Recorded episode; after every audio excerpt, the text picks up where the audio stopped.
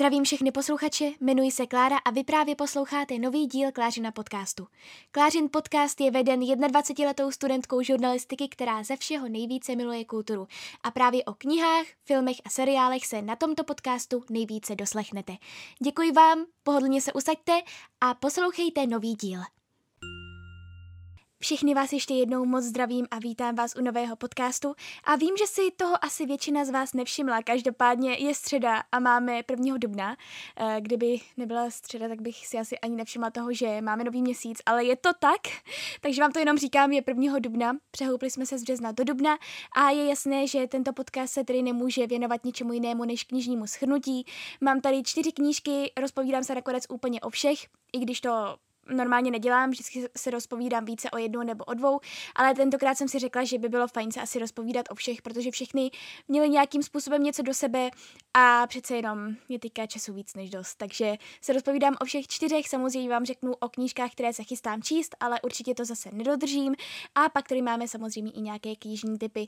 Takže doufám, že se máte dobře, tak nejlíp, jak to v této době jde.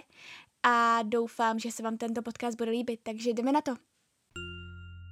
Takže jak jsem už zmiňovala, za březen jsem přečetla čtyři knihy, což není úplně nejlepší skóre na to, že od poloviny března vlastně jsme doma, uh, ale nevím, no, na mě ta karanténa, musím říct, že nepůsobí úplně tak, že bych se najednou hrozně rozečetla a četla milion knížek jednu za druhou, protože dělám uh, další věci, jako například sledování seriálu, rozhodně nedělám nic, Um, co by stálo za řeč, ale uh, tím pádem na ty knihy čas je, určitě jsem se pustila do knih, které jsem předtím nechávala ležet na polici, což je super, za to jsem fakt ráda, ale na druhou stranu mě to určitě nepřinutilo číst víc, nevím už, co mě přinutí číst víc, ale mám tady alespoň čtyři knížky, jak jsem tady říkala, rozpovídám se o všech a jako první tady mám knihu Veronika se rozhodla zemřít od Paula Coelhu.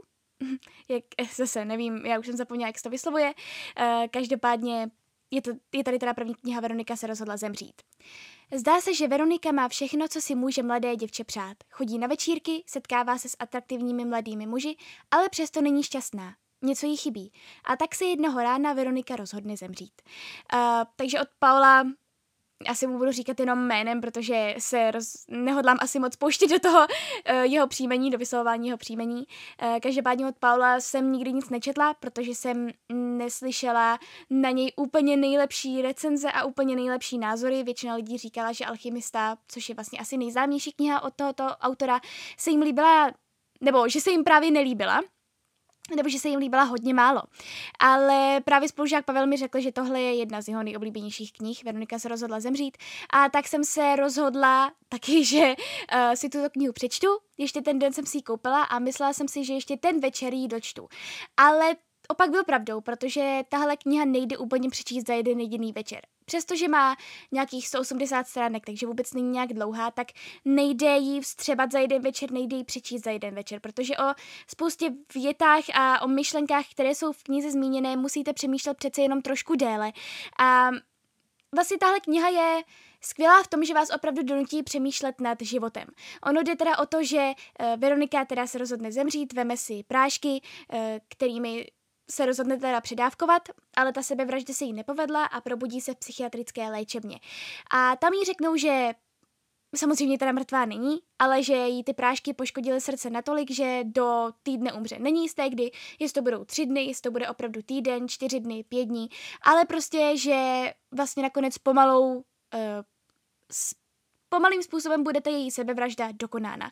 A vlastně Veronika je nejdřív naštvaná, nelíbí se jí to, že se jí nepovedla ta sebevražda a postupně začíná přicházet na to, že udělala chybu a že chce žít a že do té doby žila jenom takovým neúplně uh, životem podle jejich představ. Spoustu věcí se bála, na spoustu věcí se bála pomyslet a spoustu věcí nevyzkoušela, jenom kvůli tomu právě, že měla strach. A já si myslím, že tohle je opravdu kniha, která vás donutí alespoň nějakým způsobem zamyslet se nad svým vlastním životem a nad tím, co od života chcete a jestli se také bojíte nějakých věcí a jestli by nebylo, jestli by nemělo smysl je nějakým způsobem vyzkoušet. Takže určitě uh, tahle kniha mi dala hrozně moc, uh, trvala mi asi Trval mi asi týden, než jsem ji dočetla, protože opravdu ty myšlenky jsem do sebe musela vstřebávat postupně, ale myslím si, že stojí za přečtení. Já si asi nechci nic jiného od autora přečíst, protože si myslím, že spoustu lidí mi říkalo, že právě tohle je jeho nejlepší kniha a pak ty jeho další knihy nejsou úplně dobré, tak si nechci u něj zkazit uh, ten můj názor na něj a asi zůstanu jenom u téhleté knihy. Každopádně, pokud máte rádi takové ty psychologické přemýšlevé knihy, které vás opravdu donutí se zamyslet i nad sebou samotným, tak si myslím, že je tato kniha správnou volbou. Já si myslím, že spoustu z vás už ji četlo, ale pokud jste ji náhodou nečetli, tak je to správná volba, a protože se nad tím opravdu zamyslíte. Nevím, jestli zrovna úplně do tohoto období, ale když se to všechno přežene, tak si myslím, že takováhle nějaká správná psychologická kniha, která vás donutí se nad sebou zamyslet, Uh, bude něco zajímavého. Asi by bylo fajn si to přečíst. A jako další knihu jsem přečetla Co jsme si nikdy neřekli od Jasmin Rahmanové. šestnáctiletá Mehrín Mijáhová bojuje s úzkostmi a depresí. Tento chaos, jak tomu říká, polcuje její mysl a dávno už přebral kontrolu nad, nad jejím životem. Mehrín je neuvěřitelně nešťastná. Má pocit, že už to dál nezvládne, že musí zmatek v hlavě nějak ukončit. Uchýlí se proto k tomu nejradikálnějšímu řešení. Přihlásí se na stránku Memento Mori. Server, který spojuje uživatele do skupin a určuje jim čas a metodu smrti. Memento Mori propojí Mehrín s Karou Sandersovou a Olivii Castletonovou, dvěma cizinkami, které bojují s vlastními zákeřnými démony. Když se však začnou děvčata tajně scházet, ukáže se, že nejsou až tak moc odlišná a najdou jedna ve druhé pochopení. A tak dále a tak dále, nechci vám prozrazovat nic víc, i přestože tahle anotace toho docela dost prozradila, každopádně moc se omlouvám. Já jsem tuhle tu knihu dostala na Joli narozeninách, o těch se ještě krátce zmíním později v tomto podcastu. Uh, dostali jsme ji všichni vlastně na Joli narozeninách jako velkou novinku, že si ji máme přečíst a zároveň to bylo spojené s tím, že se pár dní na to o víkendu konalo vlastně společné čtení s Joli. Já jsem to úplně neplánovala, protože jsem si myslela, že budu mít práci, nakonec jsem ji neměla a jelikož začínala zrovna karanténa, tak jsem se rozhodla, že bych se do toho Um, čtecího maratonu této knihy mohla zapojit. Zapojila jsem se, za víkend jsem tu knihu opravdu přečetla a byla jsem na sebe dost pyšná, protože ta kniha měla přes čtyři sta stran a to se mi obvykle nestává, že bych přečetla nějakou takovouhle knihu eh, takhle na mě relativně rychle. Každopádně jsem ji přečetla a byla jsem moc ráda, že jsem se do tohoto maratonu přidala, protože jsem se, protože jsem si připadala, že eh, jsem součástí takové velké skupiny. Všichni čteme něco stejného a mohli jsme se o tom vlastně bavit. Na Joli Instagramu také přibývaly vlastně různé Insta stories, které vedla Kaya Spinny and Books a bylo to opravdu skvělé se cítit tak nějak jako pospolu. Každopádně jsem moc ráda, že jsem si i tuhle knihu přečetla, hlavně kvůli tomu, že sice Young Adult nečtu, jak jistě víte, ale tohle je takový speciální Young Adult, které pojednává zároveň i o takovém o důležitém tématu. Protože samozřejmě, jak jste už asi odtušili z té anotace, tak je tam tematika právě sebevraždy. A zase se tady, zase se celým tím příběhem prolíná ten fakt, že by na své problémy, nebo když člověka něco trápí, tak by na to neměl být sám a měl by se někomu svěřit. A právě tyhle ty tři sice svedlo dohromady to, že chtějí spáchat sebevraždu, chtějí si vzít život, ale vlastně to přišlo v ten pravý čas, protože oni našli sami sebe, našli si ty nejlepší kamarádky a došlo jim, že vlastně by nemělo smysl uh, ukončovat předčasně svůj život a že má smysl žít. A myslím si, že tohle je třeba zrovna jedno z Young Adult, které osloví nejenom ty mladší čtenáře, ale i starší čtenáře a určitě si to může přečíst kdokoliv, protože je tam opravdu ukázané tím způsobem pro teenagery, že uh, vlastně ty úskalí toho všeho, takového myšlení a opravdu, že by člověk neměl být na ty své problémy sám. Takže mně se ta kniha velmi líbila, já jsem moc ráda, že jsem si ji přečetla a určitě bych vám ji doporučila si ji přečíst, uh, protože opravdu pojednává o silném a důležitém tématu. Uh, zároveň ty tři, uh, myslím si, že všechny ty tři postavy si nějakým způsobem oblíbíte, ani jedna není nějakým způsobem úplně nesympatická, zároveň rozlišíte, která jakou kapitolu povídá, nejenom podle toho, že je tam jméno napsané vždycky na začátku kapitoly samozřejmě, ale i díky grafickému zpracování a způsobu vyprávění. Mně se asi nejvíce líbilo vyprávění Olivie, která měla velmi zajímavě graficky zpracované ty kapitoly, že se tam měnila vlastně, měl, měnil se tam styl písma, měnila se tam grafika, měnila se tam velikost písma, opravdu to bylo velmi, velmi zajímavé počtení. Takže určitě i tímto stylem je ta kniha zajímavá, ale je to zajímavé teda i z toho důvodu, že všechny tři tam dostanou svůj podíl vyprávění a zároveň vlastně vidíte, jak všechny tři reagují na uh, to, co se právě děje v jejich životech a jak všechny, co mají vlastně všechny tři za nějaký ten svůj problém, kvůli kterému se rozhodnou předčasně ukončit život. Takže, jak říkám, oceňuji to, oceňuji, že uh, se tato kniha věnovala tak důležitému tématu a myslím si, že by bylo fajn si ji přečíst. A jako další tady mám knihu Kdo chytá v síti od Mariky Pecháčkové. Internet je jediné místo, které neodděluje svět dětí a dospělých. Režiséři Vít Klusák a Barbora Chalupová založili na internetové seznamce fiktivní profily tří dvanáctiletých dívek jako výchozí bod výbušného dokumentu o internetových predátorech v síti. Do pěti hodin se jim ozvalo přes osmdesát mužů. V navazujícím souboru rozhovorů najdete hlubší rozbor postav z filmu, který vyvolal obrovský roz- rozruch ještě před vlastním odvysíláním. Je to teda skvělý doplněk k filmu, teda k dokumentu. A není to při vyprávění dokumentu, jak by si někteří lidé mohli myslet, ale je to opravdu uh, doplněk skládající se především z rozhovorů. Jsou tam teda rozhovory nejenom třeba s predátorem, je tam jeden rozhovor se samotným predátorem, ale je tam i rozhovor, který vede vlastně uh, jedna z hereček s predátorem, pak jsou tam různé rozhovory s odborníky a rozhovory s dívkami, které byly na castingu a podělily se o svůj příběh, ale nakonec nebyly vybrány mezi ty tři hlavní herečky. A kromě toho ještě je tam spoustu vlastně screenshotů, skypových konverzací a různých úryvků a fotek a je to opravdu velmi zajímavý doplněk. Takže takhle, nemyslím si, že je úplně nutné vidět k tomu, abyste si přečetli, Kdo chytá v síti, ten dokument.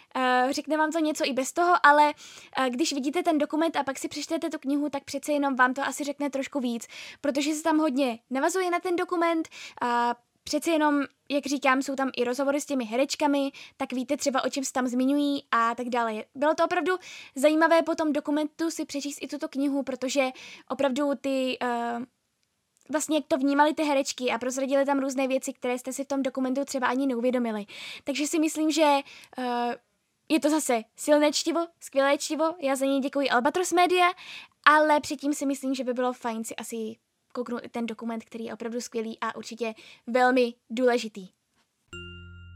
A nakonec tady mám knihu, která se mi společně s knihou Veronika se rozhodla zemřít líbila za měsíc březen asi nejvíce, a to The Only Story od Juliana Barnese. Nový Barnesův román je příběhem lásky mladého studenta a stárnoucí ženy se všemi důsledky, které přináší životům obou protagonistů. Stejně jako většina autorových románů je rozdělen do tří chronologicky následných částí, v nichž dochází k postupnému odhalování a prohlubování pohledu na osudový vztah. Milostný román na pozadí drobného obrazu britské společnosti šedesátých let, včetně jejich zakořeněných klišé a prudérnosti. Tak tahle kniha mi ležela na polici asi dva roky, koupila jsem si ji ve Vídni a chtěla jsem ji hned přečíst, nicméně um, nějak jsem ji položila, odložila a řekla jsem si, že na ní někdy přijde čas jindy. Jak jsem teda říkala, ležela mi na polici dva roky a konečně teď v době karantény jsem se k ní dostala, protože jsem ji chtěla přečíst už hodně dlouho. Dostala jsem se k ní a hned v prvních uh, stránkách nebo na prvních stránkách jsem se proklínala, proč jsem tuhle tu knihu nečetla už dříve. Protože už na prvních stránkách jsem věděla, že tahle kniha bude něco speciálního a že se mi bude líbit. A tenhle, abych řekla pravdu, tenhle pocit nemám u valné většiny knih, ale když už tenhle pocit mám, tak vím, že ta kniha bude stát za to. A opravdu za to stála. Od začátku do konce se mi velmi líbila a če- opravdu jsem se těšila, až si tuto knihu budu číst dál a dál a až se do ní zase začtu třeba večer v posteli. A zase, tahle kniha není úplně nejdelší, má nějakých dvě stě stránek, ale není to kniha, kterou byste přečetli za jeden den, za jeden večer. Opravdu spíše než, nebo pro mě alespoň spíše než uh, samotný příběh, mě zaujaly ty úvahu, úvahy o lásce, ty myšlenky o lásce a tím způsobem, jakým to bylo napsané, bylo to napsané krásným až poetickým, básnickým jazykem. A opravdu zase vás ta kniha donutí zamyslet se nad tím samotným pojmem láska a na to, jakým způsobem ho vnímáme. Takže ano, ten příběh mi samozřejmě něco řekl. Samozřejmě, že jsem byla zvědavá, jak se tento dosti neobvyklý vztah, který dělí vlastně nějaká generační propast, jak se bude vyvíjet, ale ještě více mě zajímaly ty samotné myšlenky, kterých v této knize opravdu bylo spoustu. Bylo tam spoustu krásných myšlenek a spoustu teda myšlenek k zamyšlení. A abych jenom řekla takové upozornění. Já jsem tuhle knihu četla v angličtině a není to úplně nejjednodušší četba v angličtině. Jak jsem říkala, autor uh, píše krásným až poetickým jazykem a tím pádem používá i docela uh, složité výrazy v angličtině, takže není to úplně nejlepší volba. Každopádně já jsem ráda, že jsem se přečetla v angličtině, protože uh, mě to zase donutilo i přemýšlet nad různým významem slov. Naučila jsem se nová slovíčka, což bylo také skvělé a Tahle kniha, tahle kniha mě utvrdila v tom, že si chci od Barnese určitě přečíst ještě něco dalšího. Pokud to bude napsané tímto krásným jazykem a budou tam tyto skvělé myšlenky, tak určitě moc chci si od něj přečíst něco dalšího. Takže pokud to poslouchá nějaký fanoušek Barnese, tak mi dejte určitě vědět, co bych si od něj měla ještě přečíst. No a to už je, co se týče knih, co jsem přečetla všechno. Každopádně samozřejmě tady mám ještě takový malý seznam, co se chystám číst. Jako první je Call Me By Your Name od Andre Acimana. Také nevím, jak se to přesně úplně čte. Uh, každopádně tahle kniha je další z knih, která mi leží na polici velmi dlouho. Uh, pokud mě sledujete, tak asi víte, že i přesto, že ve filmu hraje můj nejoblíbenější Timothée Chalamet, tak film, i když jsem ho viděla dvakrát, mě nějakým způsobem neoslovil a docela mě nudil, i přesto, že začátek vypadal tak slibně. Ale rozhodla jsem se, že tuhle knihu konečně už přečtu. Zároveň mě mi doporučila moje spolužečka Hanka, že se jí opravdu líbila, tak jsem si řekla, že už bych si ji konečně mohla přečíst, když už teď teda dočítám nějaké knihy, které mi dlouho ležely na polici. A třeba mě překvapí tolik jako The Only Story od Juliana Barnese. Kdo ví? Myslím si, že spíš ne, ale kdo ví. Uh, každopádně pak tady mám ještě další knihu, kterou jsem rozečetla, a to Medvědín od Fredrika Backmana. Uh, pokud tohle poslouchá Marky, která mi tuhle knihu doporučila, tak se moc omlouvám Marky, že jsem s ní na chvíli přestala. Každopádně se k ní hodlám teďka v dubnu vrátit, takže doufám, že ji dočtu a že spolu budeme povídat nadšeně o této knize. A nakonec tady mám knihu, která mi došla od Euromédia, a to Šváb od Iana McEwana. Já jsem od něj četla už Na česilské pláži, které mě osobně moc neoslovilo, ale tahle ta kniha je novinka a je to vlastně pojednává o tématu uh, Brexitu. A nic víc vám neřeknu, protože jsem ji ještě nezačala číst, ale je to uzoučká knížečka, takže doufám, že se do ní pustím co nejdříve a doufám, že se mi bude líbit a že mě třeba osloví trošičku více než Na česilské pláži. No a co se týče různých knižních akcí, tak stihly být alespoň Joli narozeniny, na kterých jsem byla už asi po třetí nebo po čtvrté. Vždycky se mi to hrozně líbí, protože je tam super atmosféra, je tam vždycky skvělý fotokoutek a hlavně se tam setkám s přáteli. A já jsem moc ráda, že jsem na Joli narozeniny, nebo že Joli narozeniny stihly být ještě před nařízenou karanténou, že jsem se stihla vidět s knižními přáteli. A protože kdo ví, jak dlouho se teďka neuvidíme, takže alespoň jsem se tam s nimi viděla, popovídala jsem si a snad se společně všichni uvidíme co nejdříve. No a samozřejmě poslední částí jsou knižní tipy a mám tady knižní tip od Barči z Knižního vábení. Takže Barčo, co se líbilo tobě? Knížka, která mě za březen nejvíc zasáhla, je knížka Res a záře hvězd od T. Greenwood, což je knížka, která je napsaná podle skutečných událostí a touto událostí se vlastně inspiroval i velmi slavný uh, spisovatel Nabokov, když vlastně psal Lolitu. A tenhle příběh je, je to silný příběh, je to drsný, ale je to úžasně napsaný a mělo by se o tom víc mluvit. Uh, přijde mi, že teďkom nedávno jsem viděla film v síti, který mluví o podobném tématu a myslím si, že by se o tom mělo mluvit víc a tahle knížka je skvělý způsob, jak se o tom víc dozvědět a rozhodně vám to doporučuju. Má to krátké kapitoly, má to úžasnou hlavní hrdinku, fakt krásně je to napsaný, moc vám to doporučuju a jo, rozhodně to stojí za to. Takže to už je konec tohoto podcastu. Já moc doufám, že tuhle situaci, která je na celém světě, nějakým způsobem zvládáte. Já pokud se mám přiznat, tak ji nezvládám moc dobře, protože já jsem člověk, který je od přírody velmi, mm, který má rád ten rušný život, který má rád, když chodí po Praze celé hodiny, uh, má rád chození na dabing, má rád chození do práce a má rád chození do školy. A najednou mu tohleto všechno, ten jeho vlastně rušný život, na který byl celou dobu zvyklý, mu to bylo vlastně zakázáno, odepřeno, což samozřejmě naprosto chápu. Nejdůležitější je, aby jsme všichni byli zdraví a aby se tahle pandemie co nejdříve vytratila. Ale děsí mě nejvíc opravdu ta nejistota. Ta nejistota toho, že nevíme, kdy to skončí, nevíme, jestli když to nějakým způsobem ustane, jestli se to neobjeví v nějaké šíři zase znovu a jestli zase nás nezavřou do bytů, dovnitř. A opravdu musím říct, že je to den ode dne horší a, a nežije se mi takhle úplně nejlíp. A já vím, že u mě se to prostě nějakým způsobem nezlepší. U mě se to zlepší až v momentu, až v momentě, kdy budu moct vyjít ven, klidně třeba i ještě stále s rouškou, protože si myslím, že je budeme nosit hodně dlouho. Ale až budu moct vyjít ven, budu moct zas, zas chodit po Praze a užívat si prvních jarních dnů nebo třeba prvních letních dnů, protože kdo ví, kdy už se ta opatření um, nějakým způsobem trošku zmírní. Ale doufám, že to bude co nejdříve a že se zas alespoň v nějaké šíři uh, ten starý život vrátí zpátky. Já vím, že už to nikdy stejné nebude a budeme se z toho uh, vzpamatovávat hodně dlouho, ale jak zároveň říkám, je to potřeba, takže noste roušky, dávejte na sebe pozor a hlavně buďte zdraví a snad to co nejdřív přejde a pokud se taky potýkáte s takovými neúplně veselými stavy, tak mi třeba klidně dejte vědět a můžeme si o tom popovídat spolu. Takže jak říkám, hlavně buďte zdraví a dělejte, co vás baví.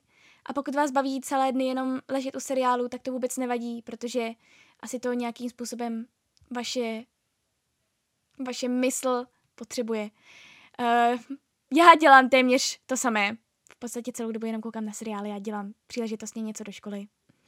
Příležitostně čtu, ale v podstatě stále dokoukávám The Office. A už jsem u sedmé série z devíti. Uh, možná třeba alespoň něco zvládnu uh, za tuto karanténu. Takže doufám, že se máte pokud možno co nejlépe a jsme v tom spolu, vydržíme to. Takže se mějte krásně. Uh, doufám, že se vám tento podcast líbil a třeba jste načerpali nějaké tipy. Um, určitě knihy objednávat stále jde, objednávejte je u vašich oblíbených nakladatelů, kteří samozřejmě na tom také nejsou úplně nejlépe v tuto dobu, protože nic na tom není nejlépe v tuto dobu. Takže objednávejte knihy třeba i nějaké, co jsem doporučila v tomto podcastu. Budu moc ráda. Mějte se krásně, hodně zdraví a uslyšíme se u dalšího podcastu.